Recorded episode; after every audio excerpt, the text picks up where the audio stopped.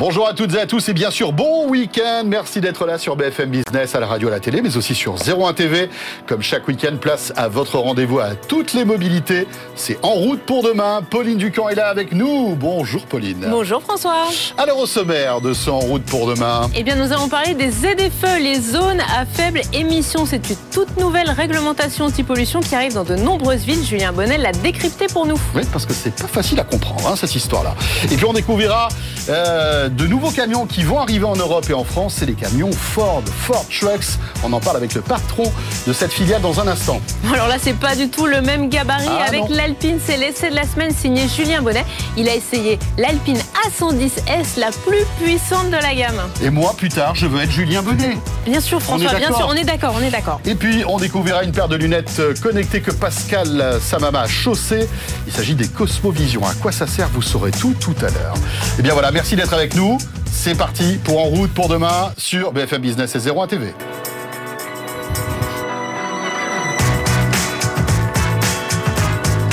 BFM Business et 01 TV présente En route pour demain avec Pauline Ducamp et François Sorel.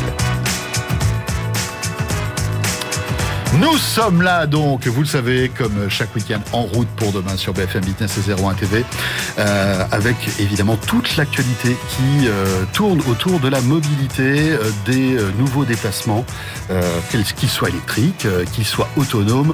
On essaie euh, vraiment de brosser tout ce qui se passe dans ce domaine qui est très très riche, hein, Pauline. Absolument François, et on va d'ailleurs décrypter une toute nouvelle réglementation. Alors, si je vous dis les trois lettres ZFE, ça ne vous dit peut-être rien. Pourtant, en fait, ça va réglementer votre manière de circuler en ville dans toutes les villes de plus de 150 000 habitants dans les prochaines années. Julien Bonnet, bonjour. Bonjour, Julien. Alors les ZFE sont ces zones à faible émission. C'est une nouvelle réglementation anti-pollution, alors qu'on connaît déjà un petit peu à Paris puisqu'elle est déjà en place depuis quelques années, mais qui va arriver dans toutes les métropoles. Et du coup, tu as décrypté pour nous qu'est-ce que c'est qu'une ZFE et surtout pourquoi on les met en place maintenant. Oui, l'idée, ça va vraiment être de limiter la circulation des véhicules qui sont jugés les plus polluants. Euh, donc, euh, dans un contexte où finalement en, euh, la France, mais aussi euh, d'autres États européens, bah, ils dépassent souvent ce qu'on appelle les seuils réglementaires, c'est-à-dire les niveaux en fait euh, sur certains polluants donc, qui sont réglementés. Donc, on peut citer par exemple les particules fines, hein, les, les, les plus petites, là, les PM 2,5, donc qui sont vraiment euh, toutes, toutes fines et qui vont avoir le, le danger Oui. d'aller au, au cœur du poumon, Qui sont des poumons et du cerveau, euh, les dioxydes d'azote ou encore l'ozone. Donc le tableau général, hein, c'est que les polluants, ils ont fortement diminué hein, au cours des, des 20 dernières années. Après, on commence à stagner sur certains polluants et surtout, il y a toujours des seuils qui restent euh, en dépassement. Donc ça, en clair, ça va être, ça va permettre euh, ces ZFE de limiter a priori la pollution de l'air et donc des potentielles sanctions, hein, parce que l'Europe face à ces dépassements de seuil euh, bah, a des sanctions prévues en clair, hein, des amendes et donc euh, finalement mettre en place des ZFE, oui, c'est ça peut être vu comme quelque chose d'embêtant pour les particuliers, mais à la clé, on peut avoir une meilleure qualité de l'air, donc c'est une vraie question de santé publique et puis surtout euh, éviter voilà cette, cette, cette sanction européenne. Et là, donc récemment, euh, l'an dernier, la loi climat et résilience, elle a vraiment acté un peu euh, le schéma de déploiement de ces ZFE. Donc finalement, en clair, toutes les agglomérations de plus de 150 000 habitants, elles vont devoir euh, mettre en place une ZFE d'ici 2025. Et donc euh, ça, ça peut être assez variable parce que ça dépend des seuils euh, réglementaires. hein. Donc après, chaque ville va décider un peu de, de ce qu'elle veut mettre en place. Donc elle a quand même une autonomie particulière. oui, alors actuellement c'est aux villes de choisir euh, les calendriers, mais elles-mêmes elles vont être un peu rattrapées par l'État. Si Mhm. l'État voit que dans certaines villes euh, qu'on des seuils, les mesures euh, nécessaires ne sont pas prises, a priori elles devront durcir leur réglementation. Donc là actuellement grossièrement on a Paris, Lyon et Marseille, euh, Paris, Lyon et Grenoble comme ZFE déjà en place, mais une voilà une agglomération comme euh, la métropole d'Aix-Marseille, bah, elle vient de lancer une consultation euh, publique pour Mhm. justement mettre en place sa ZFE. Euh, on voit que par exemple Paris s'est concentré assez rapidement sur les particuliers, alors que Grenoble et Lyon, ils ont commencé par cibler les professionnels. Mais ça, ça va changer assez vite, hein, parce que tout le monde risque d'être concerné euh, assez vite euh, par ces ZFE. Et du coup, en 2025, on aura une quarantaine, c'est ça, de ZFE euh, en France. Mais euh, finalement, avec euh, co- co- comment moi je sais que ma voiture, eh ben, je peux l'utiliser ou pas, rentrer dans cette ZFE ou pas? Oui, alors tout est basé sur le système un critère, donc on connaît un, un peu maintenant quand même depuis euh, depuis quelques années. Donc c'est les fameuses vignettes hein, numérotées de 1 à 5 et la vignette ultime verte pour les voitures électriques et hydrogène, donc ce qui est considéré comme euh, zéro totem faible. d'immunité, quoi, finalement, Voilà, la- la bah, ça va- ça- euh, à terme, en fait, c'est censé. Voilà. censé devenir être le, le totem d'immunité pour entrer dans, dans toutes les, les grandes villes qui auront ces, ces limitations. Donc ça, c'est à commander sur le site officiel du ministère de la Transition écologique. Ça vaut euh, environ euh, un peu moins de 4 euros. Euh, et, et, et donc euh, ça, ça va finalement, euh, il y a tout un barème en fonction de votre motorisation, donc principalement essence et gazole. Critère 5, critère 4, c'est uniquement des vignettes euh, qui concernent le gazole. Après 3, on a un mélange des deux. 2, ça va être la plus élevée, euh, enfin la plus, la meilleure pour les diesels, c'est les diesels produits depuis 2011. Et la critère 1, donc les essences euh, les plus récentes. Donc après, euh, si je veux savoir si je suis concerné, il faut regarder le calendrier d'interdiction donc dans chaque ville. Et donc finalement, on peut reprendre l'exemple de la, de, de la métropole du Grand Paris, parce que finalement, depuis euh, un an, euh, en gros, le calendrier de déploiement des interdictions, il est, il est euh, similaire pour le Grand Paris et Mhm. Paris intramuros. Alors que Paris intramuros avait, C'était en commen- avance, avait hein, commencé un peu tout seul. Donc pour s'y retrouver, voilà. Et, et je précise aussi que pour Paris, alors c'est pas le cas pour les autres villes, mais il faut voir comment euh, concrètement ça va se passer. L'interdiction, elle est en semaine de 8h à 20h. Donc sous-entendu, si je veux continuer à rouler avec ma voiture euh, qui, qui, qui respecte pas forcément les critères, mais que je sais que je vais rouler que le soir en semaine, enfin très tard, euh, après 20h euh, ou très tôt le matin, ou le week-end, euh, les jours fériés, il y a des gens qui ont une utilisation de la voiture uniquement le week-end les jours fériés. Euh, ça pose pas de problème. ça pose pas de problème pour le moment. Mhm. Euh, et, et pour se rendre compte de l'ampleur de la mesure, hein, actuellement donc euh, à, à Paris, euh, donc la métropole du Grand Paris, donc à l'intérieur de la 86, même s'il y a des communes qui sont en dehors de la 86 qui font aussi partie de ces ZFE, euh, donc finalement c'est interdit. Donc les critères 5 et les critères 4 euh, depuis 2021. Et donc ça, les critères 5 et les critères 4. Donc si on prend le parc français, donc forcément tous les Français vont pas se rendre à Paris euh, euh, comme ça tous les jours, mais juste pour se rendre compte, c'est plus de 6 millions de voitures, c'est 15% du parc. Et donc finalement, euh, à, fu- à fur et à mesure que, que ces vignettes, ça va être de plus en plus euh, réduit les possibilités pour venir en ville. Là, en juillet 2022, on va passer au critère 3. Et là, critère 3, ce qui va faire euh, un peu mal, entre guillemets, en termes de, de public touché, c'est que là, on va retoucher des essences. C'est-à-dire que jusqu'ici, critère 5, critère 4, on s'était concerné, Oui. on s'était C'était concentré C'était les vieux sur diesels du- qui des vieux sortir ou en plus bon le le il y a, il y a pas tant de, de, de modèles que ça même si ça représente quand même une certaine masse. Euh, et, et donc en critère 3 euh, vous avez euh, donc les essences qui vont s'ajouter 97 à 2005 et, et si on rajoute donc ces diesels jusqu'à 2011 et les critères euh, essence 97 à 2005 vous avez 10 millions de voitures en plus concernées. Et là on atteint 41% du parc Oui, pratiquement une voiture euh, sur deux, un peu, moins, qui va être euh, concernée par ces sujets-là. Bon, alors, j'ai pas la bonne vignette, je me fais attraper. Est-ce que je peux être verbalisé Alors c'est peut-être euh, finalement le, le cœur de, de- du, du problème Oui, actuel, bah oui. c'est que les ZFE existent à Paris, on parle bien d'interdiction, et pourtant il n'y a toujours pas de verbalisation. C'est-à-dire qu'en fait, euh, le système critère, il, a deux buts. C'est-à-dire en cas de, de pic de pollution, il va, il permet ce qu'on appelle maintenant la circulation différenciée Mhm. selon la vignette critère. C'est-à-dire que l'autorité voit euh, que ces curseurs de polluants sont trop hauts, elle dit bon bah aujourd'hui c'est que les critères 1, 2, 3 euh, et vert bien sûr qui peuvent rouler. Les 4 et 5 vous pouvez pas rouler. Bon à Paris c'est en permanence donc euh, euh, on va dire qu'en cas de pic de pollution on, Oui. on- on- on interdirait plutôt ponctuellement les 3, les 2 euh, et plus si, si vraiment le pic s'y prête. Mais l'interdiction permanente, euh, en fait, il y a toujours pas de verbalisation. La verbalisation, euh, pour prendre, reprendre l'exemple de la métropole du Grand Paris, elle devait intervenir fin 2021. Bon, on va dire qu'avec le Covid, les difficultés, etc. Oui, peut-être les élections qui arrivent aussi, on n'a pas Voilà, forcément non, eu envie de le mettre en place tout de suite. C'est ça, et c'est pour ça que ça crée finalement un phénomène où là, le- la vidéo verbalisation elle a été repoussée s'inédier. Donc Mhm. aujourd'hui, on ne sait pas finalement euh, cette réglementation, alors qu'elle a toujours des évolutions euh, en cours. Euh, quand est-ce qu'on va vraiment être sanctionné si on a une voiture trop ancienne? Et c'est pour cette raison qu'il y a une association, donc la Ligue de défense des conducteurs, qui propose d'organiser un moratoire, c'est-à-dire stopper pour l'instant le développement de ces ZFE, reprendre un peu justement ça sereinement, parce que eux, ils partagent quand même l'objectif Mhm. d'améliorer la qualité de l'air. Je pense que tout le monde est pour avoir une meilleure qualité de l'air, mais ils veulent plus de clarté et surtout que lorsqu'il y aura la vidéo-verbalisation qui va être en place, on parle de 2023, notamment pour la métropole du Grand Paris, mais potentiellement toutes les autres villes, bah là, les gens qui vont recevoir chez eux euh, les amendes pour euh, et, et apprendre à ce moment-là qu'ils ont un véhicule qui est trop ancien, il sera peut-être trop tard, sachant qu'on est en train en plus actuellement de diminuer les aides à l'achat de voitures électriques avec le bonus Ce écologique serait par peut-être pas mal, puisqu'on voit, on vient de le voir avec toi, c'était quand même une réglementation assez complexe. Merci beaucoup, Julien, d'avoir essayé de la décrypter pour Oui. nous, parce que c'était vraiment pas facile. Ouais, pas facile. Et on passe tout de suite à l'invité de la semaine. BFM Business et 01 TV présente En route pour demain. L'invité. Alors, Pauline, est-ce que tu aimes les camions? Absolument, François. Eh bien, écoute, moi aussi. Euh, moi aussi. Et alors, quand il y a un nouveau euh, constructeur de camions qui arrive en France. qui n'arrive pas tous les jours. C'est vrai. Il faut quand même célébrer ça. Et on va en parler avec notre monsieur camion du jour. Nous avons Bruno Arabion avec nous. Bonjour, Bruno. Bonjour, Pauline. Bonjour, François. Vous êtes le président de Ford Trucks France et vous venez donc d'arriver euh, ici en Europe.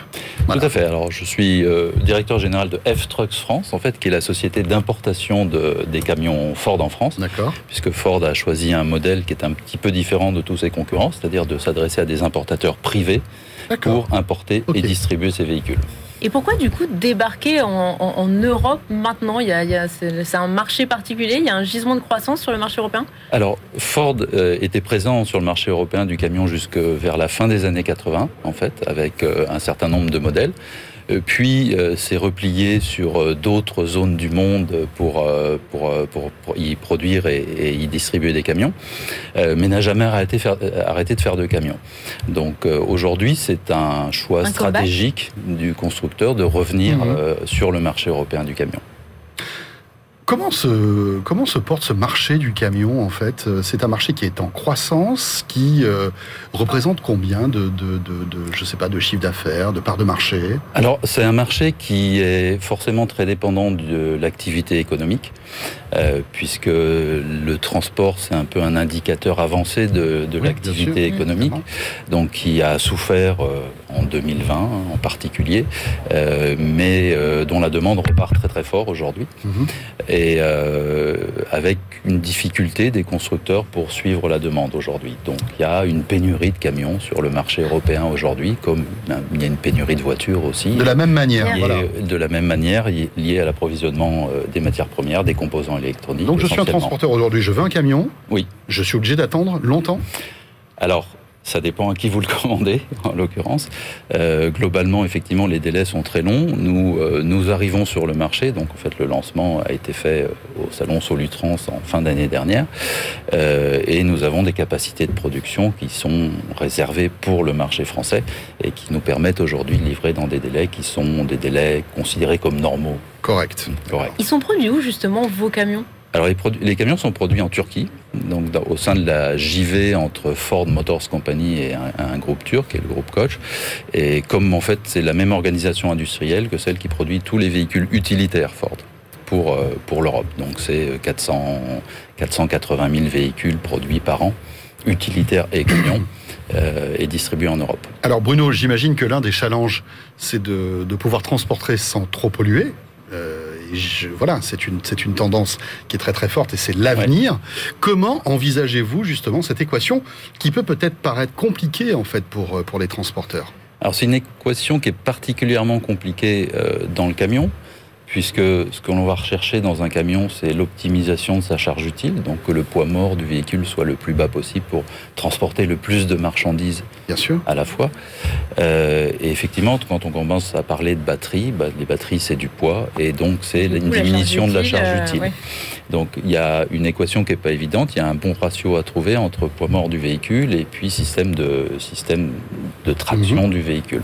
Donc aujourd'hui, nous, nous allons introduire dans, dans deux ans une gamme de véhicules électriques à batterie.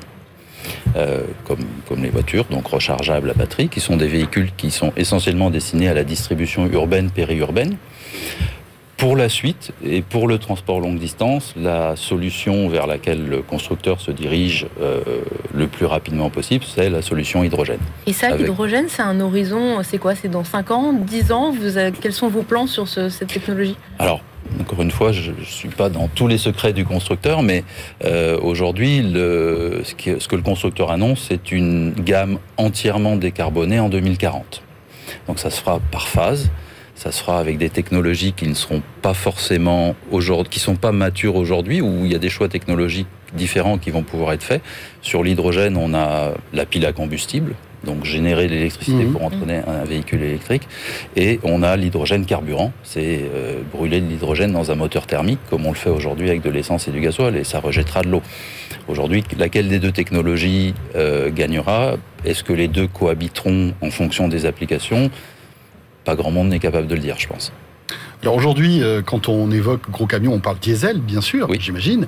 Mais est-ce qu'il n'y a pas des, des énergies alternatives, on va dire, euh, thermiques comme le gaz, par exemple, ou, d'autres euh, d'autres méthodes pour propulser en fait ce type d'engin? Alors il y en a.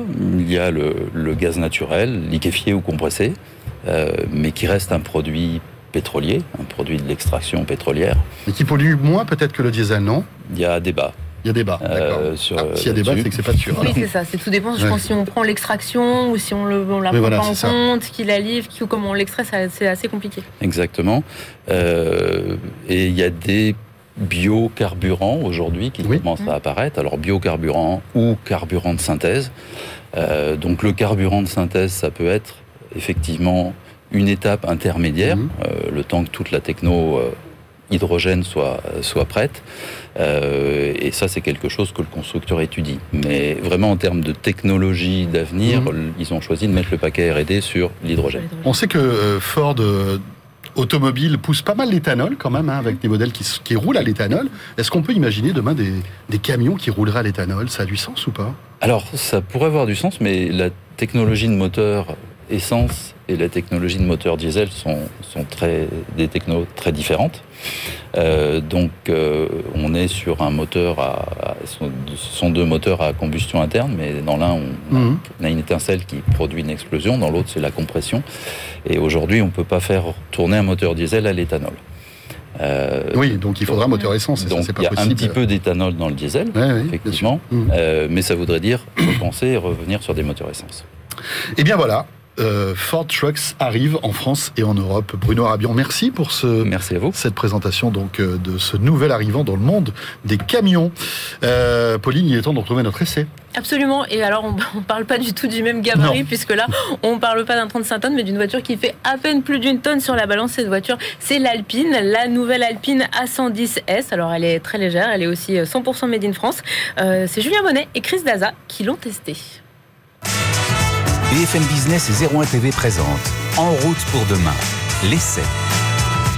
En ce début d'année 2022, cela fait maintenant un peu plus de 4 ans que la marque Alpine a commencé sa renaissance. En effet, un peu plus tôt, le groupe Renault avait décidé de faire revivre cette marque fondée en 1955 par Jean Rédélé et qui s'était éteinte au milieu des années 90. En 2017, on découvre donc la nouvelle A110 qui s'inspire du précédent modèle, donc la berlinette, modèle mythique des années 60. Donc comme son ancêtre, le principe est de proposer un petit coupé sportif de place à un tarif relativement abordable. Et donc cette nouvelle A110, elle est produite à l'usine de Dieppe en Seine-Maritime et depuis 2017, on en compte 11 519 qui sont sortis des chaînes de montage. Depuis, la gamme a évolué avec euh, différentes finitions. Actuellement, les versions proposées, elles commencent par la 110 tout court, la 110 GT et la 110 S avec laquelle nous sommes aujourd'hui. En gros, on est sur la version la plus radicale de l'Alpine A110 avec un moteur plus puissant, un châssis plus ferme, bref, un comportement plus typé circuit. On retrouve également pas mal de petits détails euh, sportifs hein, au niveau de l'aérodynamique notamment. Sur l'aile, à l'arrière, le drapeau bleu-blanc-rouge qui est lui remplacé par un motif orange complété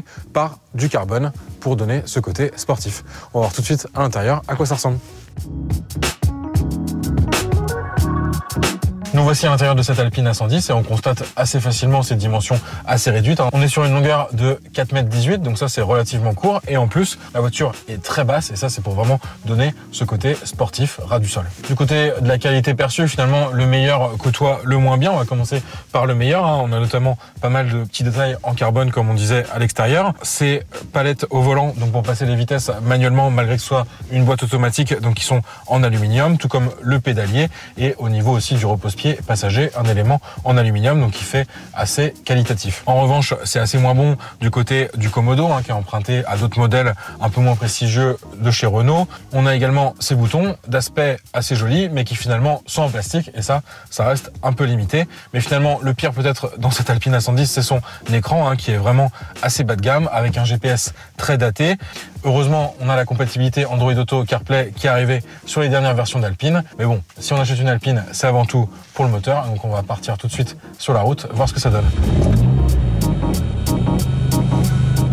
Je vous le disais, en partant, le principal intérêt de cette Alpine A110, c'est donc de disposer du moteur en position centrale arrière, donc juste derrière soi. C'est un moteur 4 cylindres 1,8 litres qui est emprunté à la Mégane RS. Là, sur notre version A110S, c'est donc à 292 chevaux et on a vraiment un véhicule léger, à peine plus d'une tonne. Donc ça, ça va donner un comportement très dynamique, notamment avec un 0 à 100 expédié en à peine plus de 4 secondes. on a une version qui est plus typée circuit, hein, comme je disais, donc euh, finalement, au niveau du confort de suspension, ça reste assez limité. Après, c'est sûr que si on veut une Alpine pour euh, des longs trajets, pour euh, se balader, etc., il faudra plus opter pour une version classique ou GT. On a également cet aspect bruit moteur qui est vraiment un des gros points forts de cette Alpine A110. On a un petit bouton qui se trouve juste sur le volant, il me suffit d'appuyer dessus pour enclencher le mode sport. Et là donc je vais avoir des performances un peu meilleures. Côté tarif, la gamme Alpine démarre à 59 500 euros. Il faut compter un peu moins de 70 000 euros pour la version GT et un peu plus de 71 000 euros pour notre version donc A110S.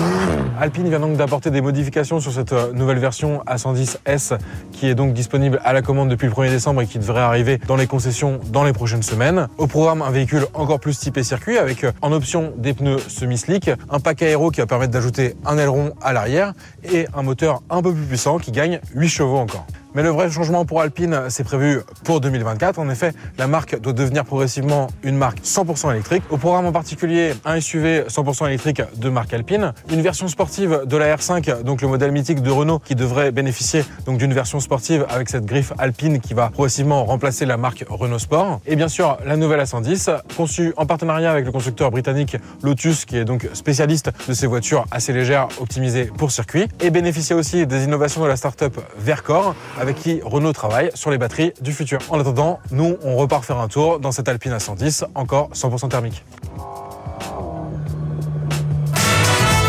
BFM Business et 01 TV présente En route pour demain, en région. Le retour de En route pour demain est pour terminer. Allez, un gadget testé par Pascal Samama. Quand je dis gadget, c'est pas péjoratif, attention. Hein. Attention. J'allais te corriger. Moi, j'adore les gadgets, vraiment. Et bah, j'adore ton look. Ah j'adore ton bah, look. Starsky Hutch. Euh, oui. Starsky Hutch, les mais, un peu. mais après un accident, quand même, non Alors qu'est-ce que c'est Qu'est-ce que c'est ça qui est important Oui, c'est des lunettes. C'est des lunettes avec une luminosité qui s'adapte en fonction de, euh, de l'ambiance, le jour, la nuit, l'hiver, l'été, etc. Mais pas que, c'est des lunettes connectées. Et elles sont équipées d'une caméra qui projette à l'intérieur du verre, comme une, un système de réalité augmentée, un tas d'informations. On voit la vitesse qu'on fait, on voit la géolocalisation, donc son parcours, son itinéraire qu'on rentre à euh, une destination, on voit euh, euh, l'état de la batterie, on voit, on voit le, enfin bref, toutes les données importantes dont on a besoin quand on fait du vélo.